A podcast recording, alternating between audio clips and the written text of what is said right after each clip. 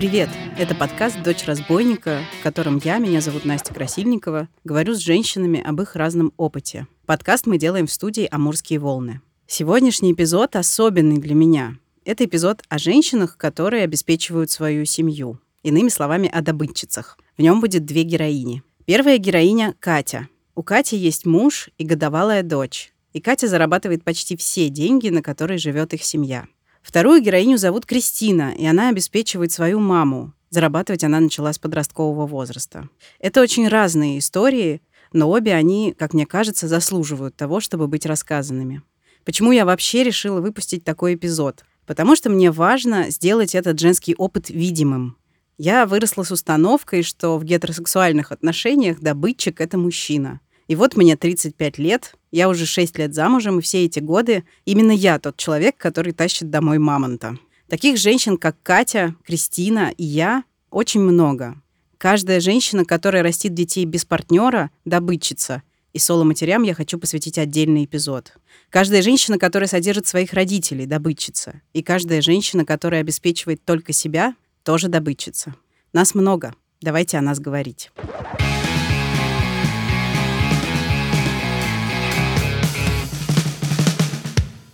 Меня зовут Катя Никитина, мне 36 лет. Я живу в Лондоне последние 12 лет. В последнее время я занимаюсь маркетингом и немножко пиаром. Но вообще я журналист и очень много работала именно как журналист, и даже делала свой журнал в Лондоне, так что немножко связано со всей этой медийной историей. А я замужем несколько лет. До этого я была еще раз замужем, и в промежутке была не замужем, соответственно. Вот, но сейчас у меня прекрасный муж, прекрасный ребенок маленький, ей вот как раз годик скоро исполнится и собака. Я давно живу в Англии. В целом, последние несколько лет как-то более-менее все получается с работой и даже с карьерой. А муж переехал ко мне три года назад из Москвы, и у него немного хуже с этим все. Поэтому сейчас роли наши распределяются так, что основные деньги зарабатываю я, он тоже что-то зарабатывает, но, скажем, его доход это может быть там одна десятая как бы от того, что я приношу. И как-то вот мы на эти деньги живем. Он ищет работу, не всегда удачно. Я бы не хотела даже, знаешь, как-то жаловаться на мужа в этом ключе. Ну, как бы у меня есть к нему вопрос, безусловно, и мне всегда кажется, что можно работу лучше искать, и там делать больше, и прочее, прочее. Действительно, работа не ищется, ну, в общем, что поделать. Поэтому я радуюсь тому, что работа какая-то есть у меня. Хотя, конечно, это все тоже не очень легко дается, и не всегда все гладко получается, и я жутко переживаю из-за того, что будет, если у меня завтра этой работы не будет, и что будет, если, не знаю, этих денег не будет хватать, и вообще.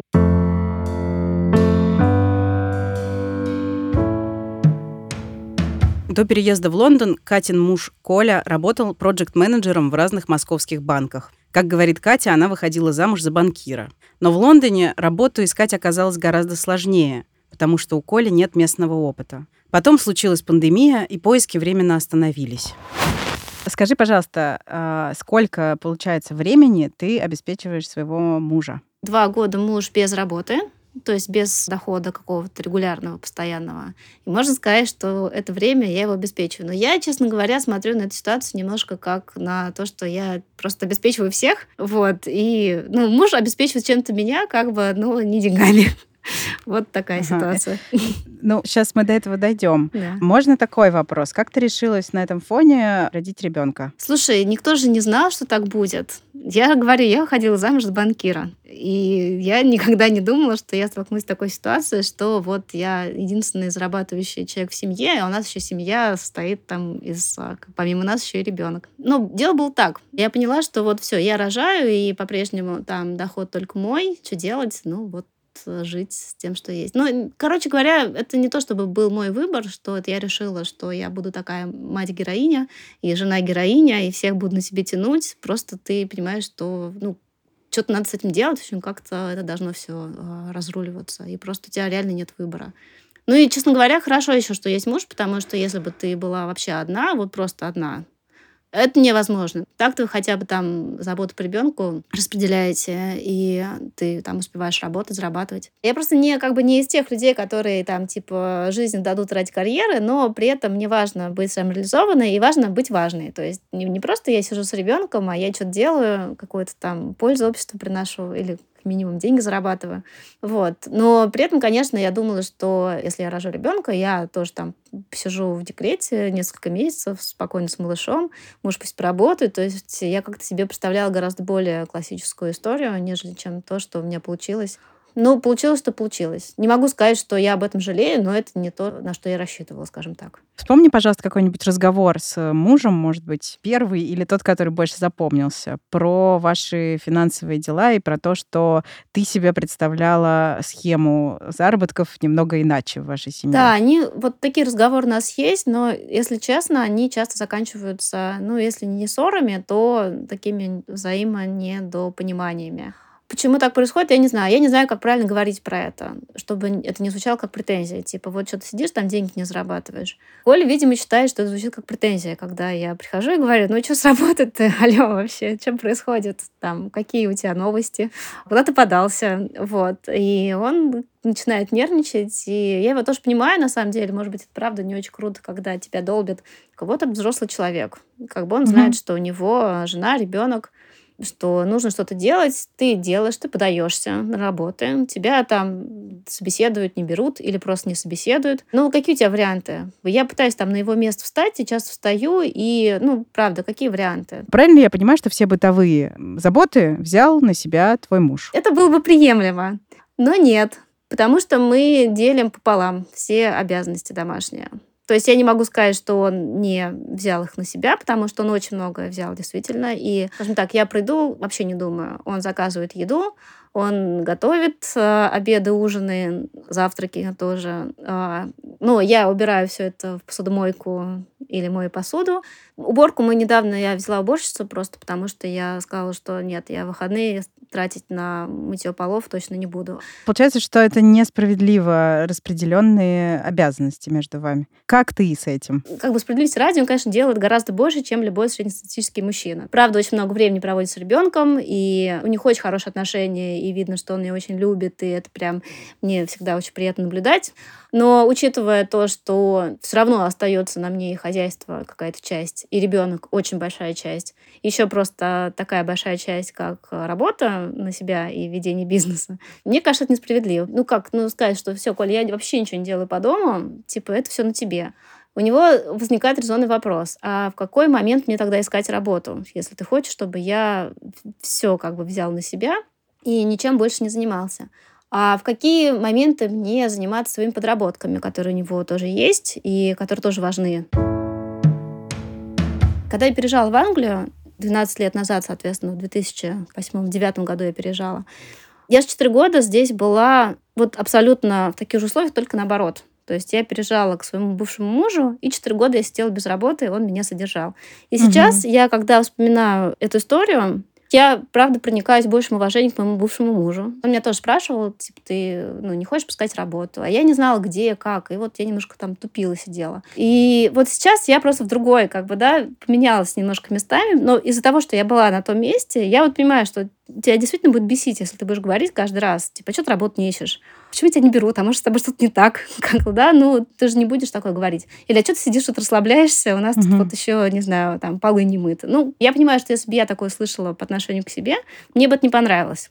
Здесь тоже интересно, где проходит граница между реальным равноправием таким, да, между полами, и такой какой-то все-таки несправедливостью. То есть, с одной стороны, угу. вроде бы, по сути, такая же ситуация, только я уже в другом угле ринга нахожусь, но почему-то это все равно кажется как не очень справедливая история. Хотя в целом, если бы я была, скажем, мужчиной, а мой муж был бы женщиной сейчас, все бы сказали, ну, типа, это же естественно, ну, типа, она же только переехала. Ну как, три, три года все таки уже некоторый срок. Слушай, я на самом деле тебя слушаю, и настолько, это все настолько совпадает с моими ощущениями и с моей историей, потому что я замужем, типа, наверное, уже шесть с половиной лет скоро, и у меня там тоже ребенок маленький, уже постарше, чем твой, ему 4 года, но все эти годы и до рождения Федора, и после рождения Федора я выступаю человеком, который, ну, так в диапазоне от обеспечивает полностью всех до приносит большую часть денег. Но большую часть времени вот именно что обеспечивает всех полностью. И это настолько все точно, что ты говоришь между как бы равноправием, за которое мы сражались, и несправедливостью, которую ты все равно испытываешь. И я поэтому все время как бы спрашиваю себя, типа, а чего я ждала? То есть э, я понимаю, что у меня с моим мужем не было, например, разговора. Мне казалось, что это, не знаю, само собой разумеющиеся вещи. Но перед тем, как мы поженились, не было такого разговора, например, а как мы будем э, зарабатывать деньги? Как будет строиться наш семейный бюджет? И поэтому как бы сейчас, ну, но раз я сама не спросила и не было никаких договоренностей да, на этот счет, то получается, что никакие договоренности и не нарушены. А то, что мне как бы всегда казалось, что мы будем зарабатывать какие-то сопоставимые деньги, да, и поровну вкладываться в семью, но это не успела проговорить свои ожидания, в общем-то, сама виновата, говорю я себе. Это мы с тобой очень-очень хорошие просто, на самом деле. Мне кажется, что вот чем... Я вообще не понимаю, почему мужчины, какие, какие-то ни было, могут выступать против феминизма, потому что феминизм очень очень выгоден. То есть Абсолютно. он на самом деле гораздо более выгоден мужчинам, чем женщинам во многих отношениях.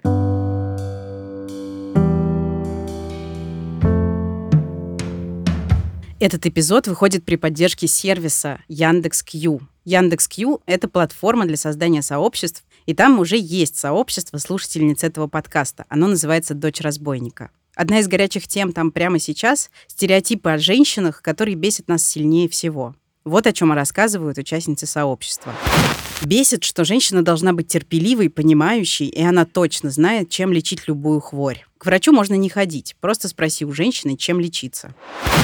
Бесит, когда любые эмоциональные или неудобные собеседнику реакции женщины списываются на предменструальный синдром. Про ПМС вообще много неприятных стереотипов, не учитывающих, насколько по-разному у разных женщин протекает этот процесс.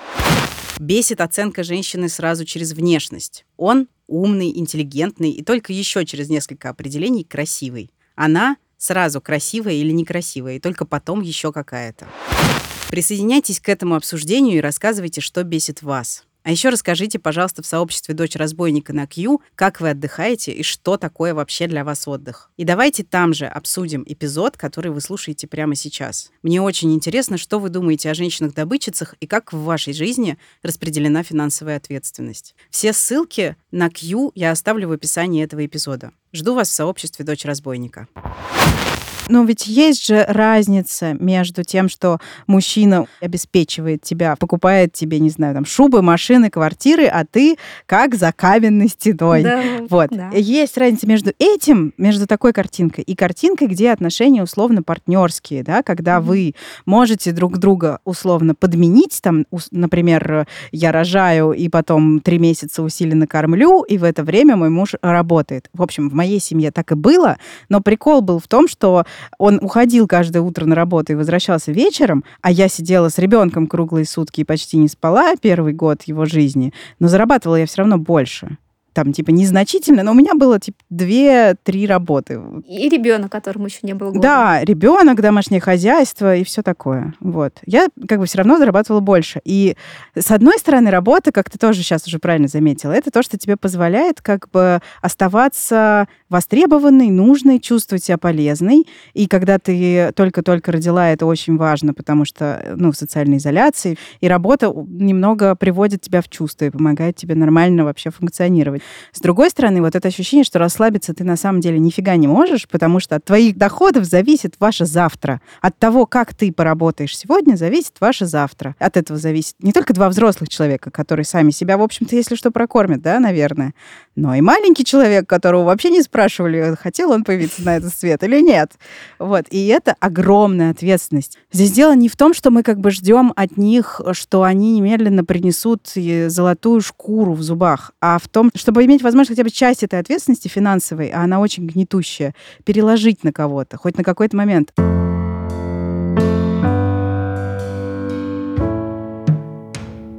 Вот э, я нашла такую статистику американскую, конечно же, по России, например, такой статистики я не нашла. Но в США почти 30% женщин, которые состоят в гетеросексуальном партнерстве, зарабатывают больше, чем их мужья И это статистика 2018 года, то есть надо понимать, что, скорее всего, сейчас уже больше, 30% зарабатывают mm-hmm. больше, чем их мужья.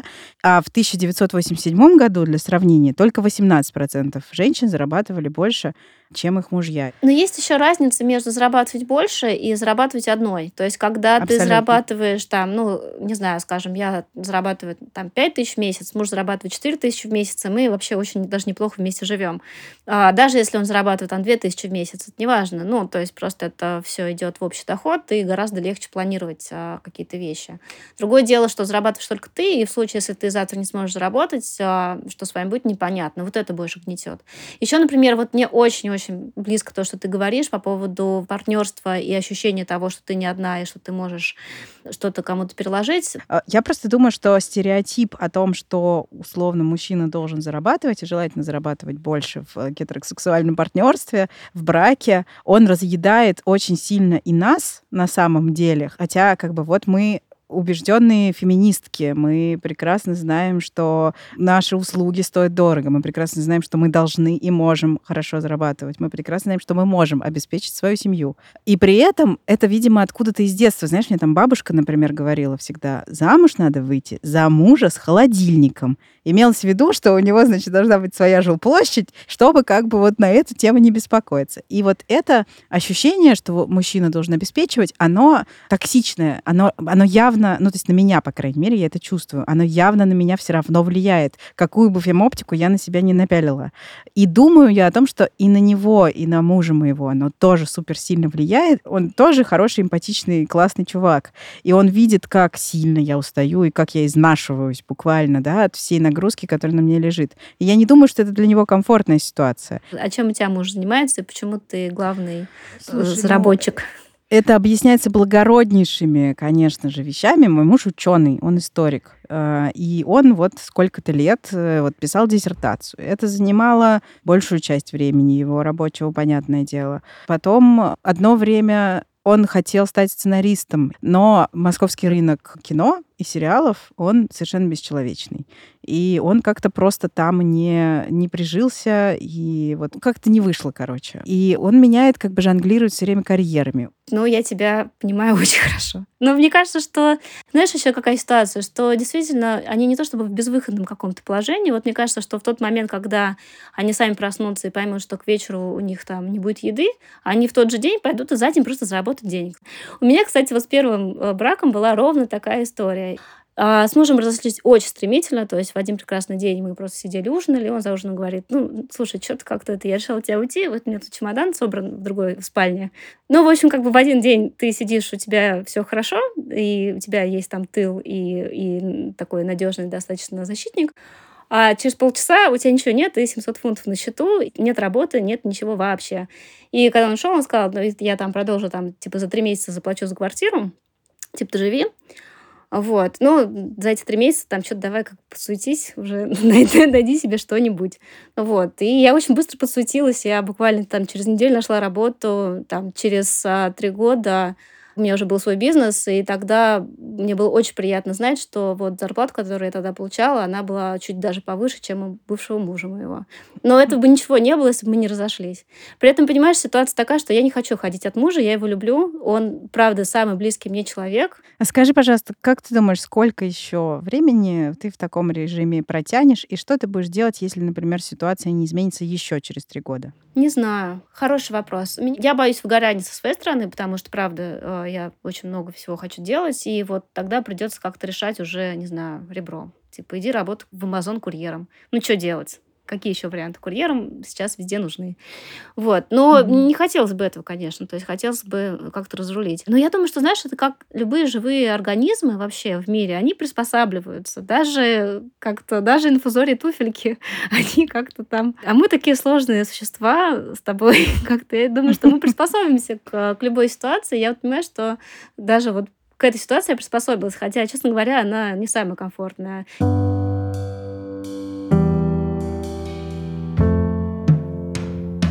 Мне было очень сложно говорить об этом и вообще делать этот эпизод. Почему-то неловко признаваться в том, что я зарабатываю значительно больше, чем мой муж. Хотя я отдаю себе отчет в том, что к обратной ситуации, когда мужчина в гетеросексуальных отношениях зарабатывает больше, все привыкли. И никому и в голову не придет испытывать неловкость по этому поводу. Мы с Катей закончили наш разговор на том, что приспособимся к любой ситуации, даже не самой комфортной. Вторая героиня этого эпизода, Кристина, в этом на нас похожа. Ну, давайте я скажу, что меня зовут Крис, мне 31 год. Я журналист, предприниматель, автор телеграм-канала «Крис печатает» и сооснователь сервиса анализа кожи OpenFace. Кристина родилась и выросла в Новосибирске. Там она окончила факультет журналистики НГУ и вскоре после выпуска переехала в Москву. Вот что Кристина рассказывает о своем детстве. Моя семейная ситуация. Мои родители развелись, когда мне было, наверное, лет 10. Честно говоря, их бракоразводный процесс длился так долго, что я и сам процесс расставания, что я забываю, сколько мне лет было на самом деле, когда это произошло. Потому что суммарно мои родители судились и разводились в течение 10 лет. Они судились за имущество, и мы остались вдвоем с мамой. И жили, я вот буквально сегодня об этом думала, и я думала, какое слово здесь употребить. Жили скромно или бедно. Вот слово скромно, оно такое очень удобное, знаешь, а, оно такое нейтральное, аккуратное, такое деликатное угу. даже, скромно. А как бедно... будто бы здесь есть какой-то выбор, да? Ну, то есть да, да, да, да, да. выбор жить да. скромно. А бедно – это прям, ну, так неприятно звучит. Честно говоря, стрёмно звучит. И я до сих пор не понимаю, какое слово использовать. Потому что, с одной стороны, можно ли назвать бедным человека, который жил в центре города в трехкомнатной квартире? Наверное, нет. А с другой стороны, я помню дни, когда у нас почти не было еды, например, или было очень мало еды, и мы делили ее напополам. Я зарабатываю деньги с 14 лет. И когда я произношу эту фразу вслух, я думаю о том, как странно она звучит. Почему-то для меня самой, видимо, это какой-то вот какой-то крючок, который меня дергает так же, как со словом бедно и скромно. Почему-то, когда я слышу это, я зарабатываю деньги с 14 лет. Мне кажется, что речь о чем-то неприличном. Но нет, на самом деле, поскольку я уже сказала, что мы жили довольно скромно или бедно, в общем, где-то посередине между этих двух понятий, и денег у нас э, либо не было, либо было мало, и часто мы пытались как-то выжить. И мне довольно с ранних лет мама говорила, ты можешь надеяться только на себя, ни на кого больше. И также я хорошо помню фразу «Боливар двоих не вывезет», помогай. Смысл в том, что впрягайся в общую повозку. То есть я не могу тянуть нас двоих одна, да, помогай. И под этим помогай понималось довольно много вещей, начиная от того, что я, будучи ребенком, делаю ремонт в квартире. Опять же, я лет с там, 13-14 умею клеить подвесные потолки, там, я не знаю, клеить обои, заделывать окна, там, я не знаю, таскать какие-то тяжеленные мешки с э, смесями там и с какими-то штуками для ремонта и так далее. То есть начиная вот с таких вещей помогай, заканчивая тем, что ну давай как-нибудь э, зарабатывай, не знаю. Я находила какие-то очень простенькие работы, которые могли доверить ребенку. Это же основная проблема, когда тебе 14, ты работодателю, естественно, не нужен. Ну, во-первых, потому что ты ничего не умеешь, скорее всего. Во-вторых, потому что это большая ответственность брать тебя в целом на какую-либо работу, потому что ты ребенок. В-третьих, с тобой много мороки, что-то тебе объяснять, куда-то тебя отводить. Но я умудрялась находить какие-то простые рукотворные работы. Я клеила пакеты для шпатлевки в каком-то общественном центре. Я летом работала на каких-то вот уличных работах, в смысле, типа там какие-то клумбы, там какие-то садики там сажать и все, что-то вот такое. Справедливости ради, деньги, которые я зарабатывала, они шли на мое же собственное обеспечение. Когда я родилась, маму уволили с работы и она не смогла восстановиться как бы в своем трудовом стаже. Поэтому формально моя мама была домохозяйкой. Ну, так это называлось. Поэтому, когда родители развелись, и тут еще ребенок, и, конечно же, это сложно. Ну, представьте, что у вас практически нет никакого источника дохода формально, кроме алиментов, ну, которые довольно маленькие. И все эти годы, что мы жили с ней вместе, а, мама, конечно, пыталась зарабатывать я не могу за нее сказать, почему она не, не знаю, не ребутнула как бы свою карьеру, да, как я и сказала, ее уволили, когда я родилась, потому что никому не нужна была женщина с маленьким ребенком, а потом восстановиться без трудового стажа, когда у тебя нет а, наработанных э, лет, собственно, да, и трудовой книжки, в которой прописано, что, не знаю, у тебя много лет такого-то опыта. Довольно сложно. Мгм. В какой-то момент мама начала заниматься фаберликом, вот, и наши дела немножко пошли в гору на самом деле. Фаберликом это сетевой маркетинг, то, что называется. Косметика, да, это распространение косметики. И еще, что немаловажно, в 42 года мама пошла и получила второе высшее образование. Вот. Для нее это было очень важно. Я думаю, это была какая-то... Какое бы слово подобрать? Я думаю, что это было для нее вдвойне важно и на фоне развода, и на фоне вообще какой-то несостоявшейся карьерной жизни доказать и себе, и окружающим, что я могу. И она, правда, смогла. Вот она поступила на факультет социальной психологии и педагогики и закончила его. Стала ли она работать по новой специальности? А она немножко стала вести частную практику как психолог. Вот. Вот эти деньги, которые ты зарабатывал в 14 лет, ты их приносила и отдавала маме? Насколько я помню, да. да. Я помню еще однажды такой случай, блин, звучит так уничижительно, мне даже немного вспоминать об этом неприятно. Я зимой на улице нашла 700 рублей. Я помню, я так обрадовалась. И мы купили на эти деньги мне пуховик серебряный. Такой дутый, огромный серебряный пуховик. Когда я поступила в университет, я уже немножко работала журналистом. Еще незадолго до поступления я начала писать статьи в газеты, в местные интернет-СМИ, которые тогда уже появились и существовали, и работали. И за это, собственно, начала получать гонорары. С этого момента, когда мой доход стал чуть более очевидным, чем там полторы тысячи рублей в месяц, да, конечно, вопросов и предложений да, помогать, вкладываться, что-то оплачивать, их стало гораздо больше. Ну, потому что все, я уже зарабатываю, вроде как я взрослый человек. Я нередко рефлексировала на эту тему. Знаешь, в этом есть, э, в этом есть что-то такое болезненное. У меня есть стендап про маму, в котором я, собственно, шучу про то, что я главный мужчина в своей семье. Ну, это как такая шутка, не шутка на самом деле. Дело в том, что я думаю, что когда мои родители развелись, обстоятельства жизненные сложились так, что как бы мама меня подтянула на отсутствующее место отца, и я стала таким его замом, его заместителем. Представителем. Представителем, да. Такое вынужденное как бы кородительство или сородительство. Отсюда вот это вот «сделай ремонт, разберись в технике, заработай денег» и так далее. Одна из э, шутливых историй про то, как я маме покупала шубу в Греции. Мне в какой-то момент, я уже жила в Москве, я после университета переехала в Москву жить и работать. Я уже жила в Москве, мы как-то разговаривали с мамой в течение некоторого времени, и она говорит, я, значит, хочу шубу холодно в Сибири, моя шуба старая, это правда. Справедливости ради, оба этих тезиса правдивы. В Сибири правда холодно, ее шуба правда старая. Вот хочу шубу. Вот вы знаете, э, я немного боюсь, что этот подкаст услышит мама, и ей будет больно. Я до конца не понимаю, как правильно говорить, собственно, о том, о чем мы разговариваем. Я думаю, как странно наши отношения похожи на отношения, собственно, мужчины и женщины, а не ребенка и матери. Потому что, ну, когда тебе говорят, я хочу шубу, у меня мысль, что я какой-то мужчина, у которого, собственно, ну, хочу сумочку, знаешь, типа. Так вот, про шубу, да, она все намекала, намекала про шубу, и мама иногда бывает очень слезливой, это включает во мне чувство плохой дочери, ну, что я такое, такое говно, которое живет в Москве, в ус не дует, все у него замечательно, а мама живет в Новосибирске, ей плохо. Я поехала в Грецию покупать маме шубу по скайпу. В общем, я исколесила четверть Греции, вот нашла шубу и по скайпу потом показывала маме, чтобы понять, подойдет она или нет. И потом э, через э, тернии к звездам привозила шубу в Новосибирск. Понравилась ли шуба? Да, да, мама даже назвала ее как-то кисей, что ли. Да, шуба роскошная довольно-таки.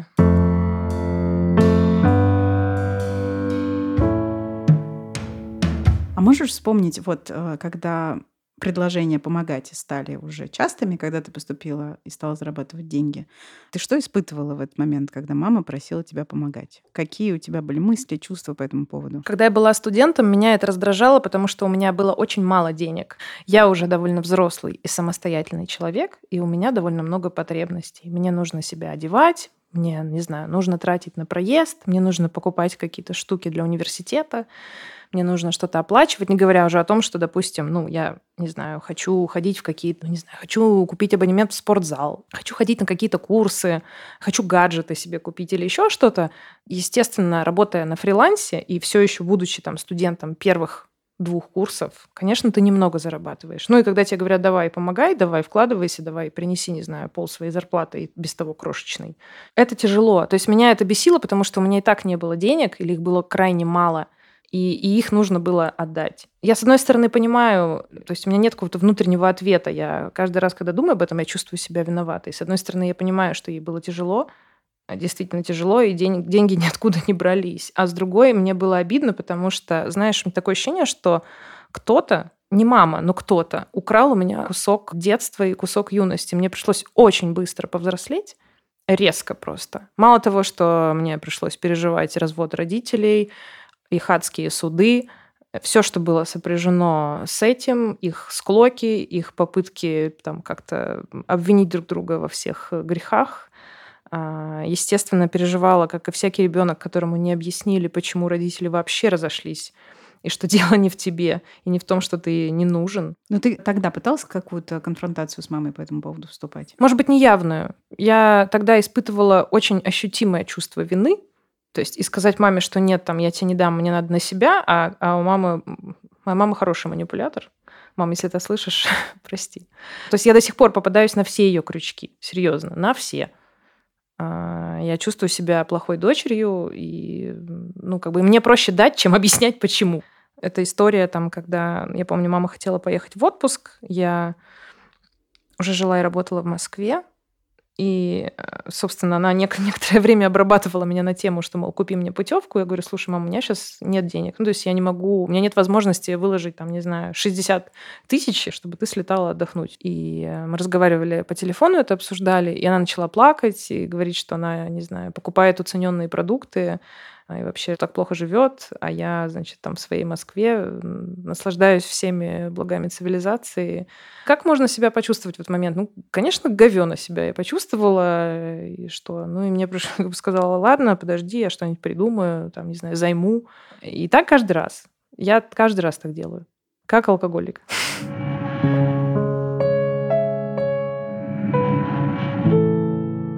Скажи, пожалуйста, вот эти вот финансовые отношения с мамой, они как-то меняются с течением жизни? Ну, да. то есть с тех пор прошло ну, больше 10 лет. Да.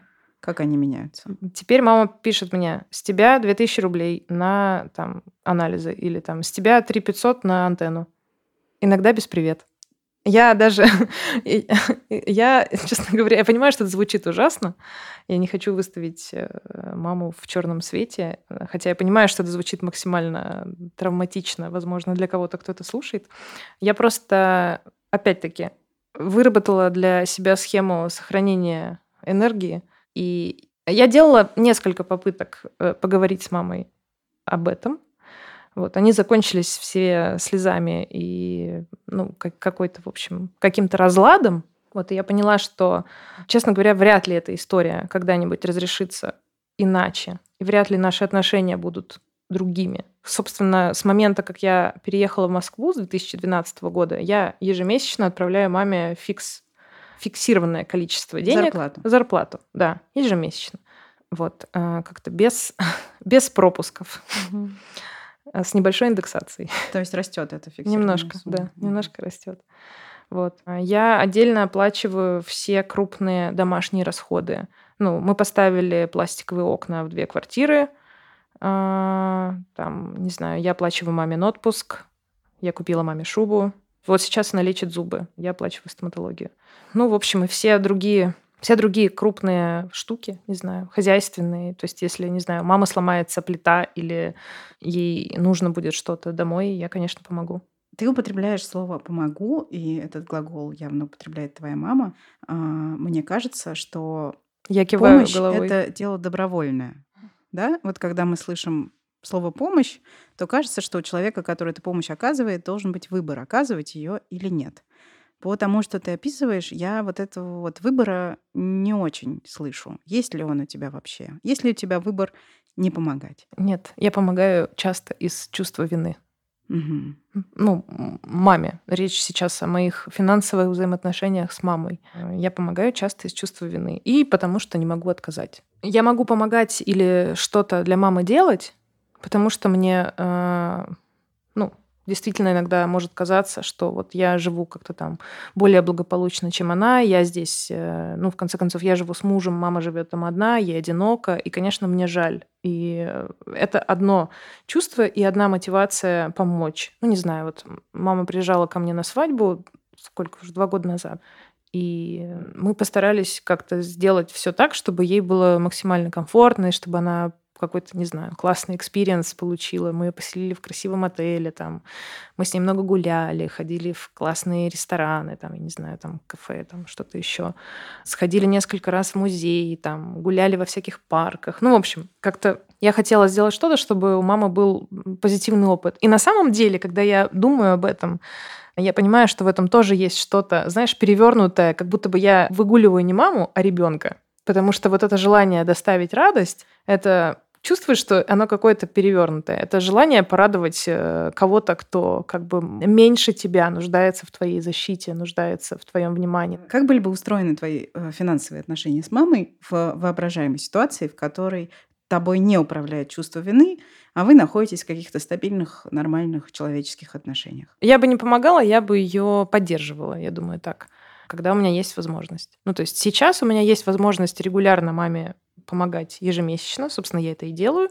И в целом периодически у меня есть возможность помочь ей как-то более крупно. Ну, то есть, естественно, если речь идет о здоровье, разумеется, я помогу, и это не вызывает у меня никаких вопросов. Может быть, я больше бы каких-то вещей делала э, по собственной инициативе, возможно. И, конечно, я бы меньше переживала за... Даже не то, что меньше переживала, как бы это выразиться в общем, эти денежные операции, мне кажется, вызывали бы у меня меньше каких-то, в принципе, каких-то эмоций, а проходили бы более нейтрально. Вот, потому что в целом-то помогать приятно, и помогать мне нравится. А как ты думаешь, если бы я тебе рассказала вот такую историю про отношения с моей мамой, что бы ты мне в ответ сказала? И как ты вообще относишься к идее ответственности детей перед родителями, в том числе финансовой? Я думаю, что у меня искажена призма. Я, знаешь, как-то с рождения кривое зеркало. В том смысле, что вряд ли бы я, послушав твою историю, сказала бы, боже, Настя, ведь так нельзя. Может быть, и сказала бы, но я не могу это так воспринимать. Ну, потому что я уже живу в такой э, вселенной, скажем так. Я уже выросла в таких обстоятельствах. И я думаю, что это правильно. Помогать родителям правильно. Надо помогать тогда, когда у вас есть возможность. Ничего нового, я полагаю, не скажу. Мне кажется просто, что в моей истории утеряно вот два важных кусочка пазла. Пазл первый утерян вот этот кусочек детства, когда ты должен, когда я должна была быть ребенком, а не скоропостижно повзрослевшим человечком, да, который зарабатывает первые деньги в 14 лет – а второй пазл, э, он утерян из э, детско-родительских отношений, которые перевернулись с ног на голову. Родители развелись, я как э, срубленная пешка заняла место, как бы, точнее, заняла место срубленной фигуры на шахматной доске, встав на эту клеточку и взяв на себя, во-первых, роль родителя, во-вторых, роль мужчины. То есть я, во-первых, стала мужчиной, еще и стала родителем. То есть еще мне и самой себе пришлось стать родителем. Скажи просто, а как твоя мама помогает тебе? Э, отклоняю этот вопрос. Я пыталась вспомнить какую-то фразу из фильмов, где, знаешь, типа, протестую. Отказано. Отказано. Cancel. Как моя мама помогает мне? Я не знаю ответа на этот вопрос. Можно пропустить. Следующий вопрос. Доводилось ли тебе когда-нибудь обсуждать э, это положение вещей с твоим отцом? Блин, мне, с одной стороны, мне немного стыдно, что я смеюсь, потому что я выгляжу как человек на психотерапии, который, знаете, рассказывает о каких-то очень болезненных вещах и заливается смехом. И всем присутствующим в комнате, включая вас самих, ясно, что это... Защитная э, реакция. Абсолютно какая-то прям жирнейшая защитная реакция. Это выглядит крипово. Обсуждать со своим отцом. Со своим отцом я не обсуждала никакие вещи в этом мире с моих 13 лет. Это последний раз, когда мы виделись. Он, насколько я знаю, жив и здоров, проживает где-то на просторах Кемеровской области. У него новая семья. Как тебе вообще идея э, финансово зависеть от кого-нибудь? Плохая идея. Я не одобряю эту идею. Я, я люблю деньги. Сейчас звучит, как будто бы я Моргенштерн. Но вы слушаете Кристину Фарберову. Да, душе не гляже. Мне нравится чувство, и мне нравится состояние, которое деньги могут дать в каких-то разумных пределах. Для меня деньги — это безопасность. Поэтому, и потому что я достаточно амбициозный человек и карьерно ориентированный человек, мне нравится работать, мне нравится делать проекты, мне нравится запускать какие-то штуки, мне нравится зарабатывать. Вот, поэтому идея от кого-то зависеть, она, правда, она мне не комфортна. Плюс мне кажется, что вот за те годы, собственно, что я росла и там, помогала, я все еще употребляю слово помогала, не содержала, помогала, помогала маме, это сформировало у меня ну вот какое-то чувство овер самостоятельности. Мне даже помощь э, чужую все еще сложновато принимать. Ты боишься потерять доход? И что будет, если ты потеряешь доход в твоих отношениях с мамой? Я думала, ты спросишь, боюсь ли я потерять маму. Боюсь ли я потерять доход? Да, боюсь, хотя сейчас уже чуть меньше. Я думаю, это связано с тем, что, во-первых, я худо-бедно обрела эту ускользающую уверенность в себе. Боюсь меньше, потому что сегодня я больше уверена в себе, в том, что я могу. У меня есть поддержка близких, у меня есть поддержка мужа, я знаю, что я могу на них опереться. Честно скажу, когда мои финансовые дела были хуже, конечно, боялась. Ну, потому что денег все время не хватало, их надо было отправлять. Особенно было тяжело в первые годы в Москве, когда там в первые два года, когда я получала небольшую зарплату.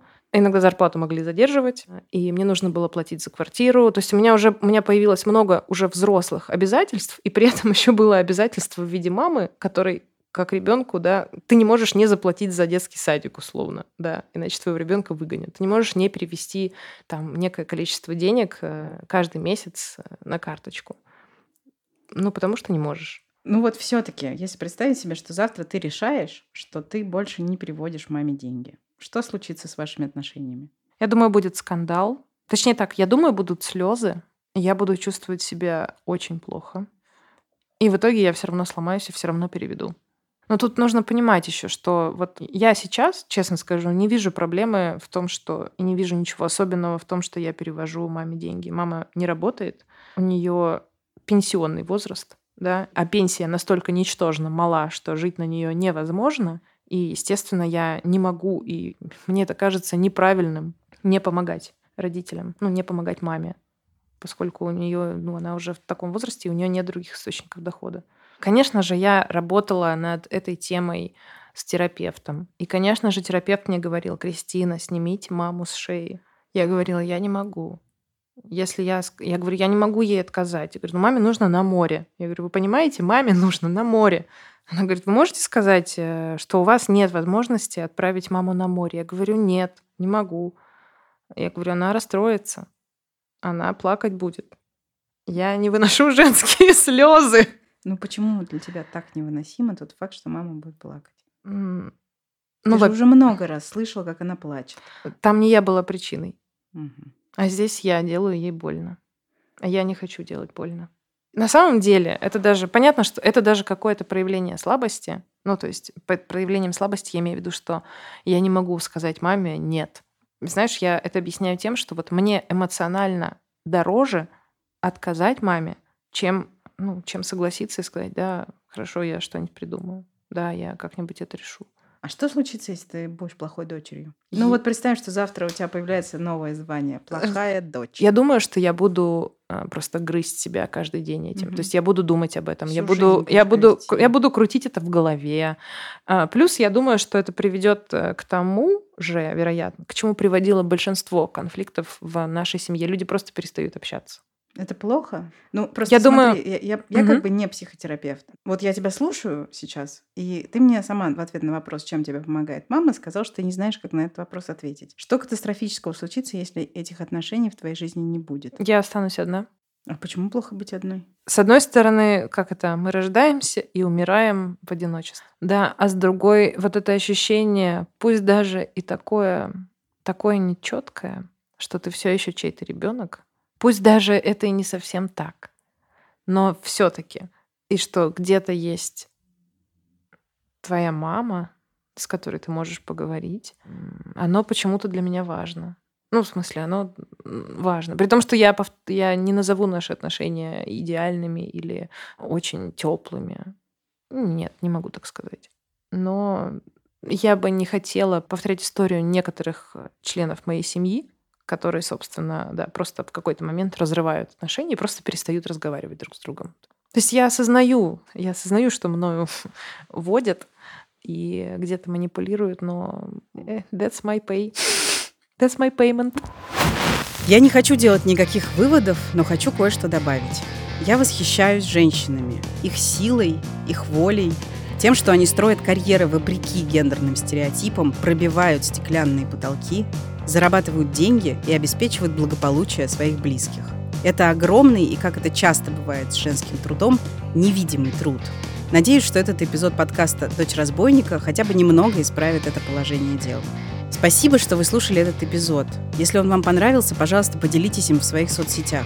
А еще, пожалуйста, поставьте нам оценку на той платформе, где вы слушаете подкасты, и напишите какой-нибудь комментарий. Меня зовут Настя Красильникова. Это был подкаст «Дочь разбойника», сделанный студией «Амурские волны» в партнерстве с Яндекс.Кью. Кстати, заходите на Q, обсудите этот эпизод. Все ссылки в описании выпуска. Большое спасибо замечательным продюсерам Жене Павловой и Ане Шинкарецкой, композитору Алексею Воробьеву и звукорежиссеру Евгению Дударю, которые вместе со мной делают этот подкаст. До встречи через неделю.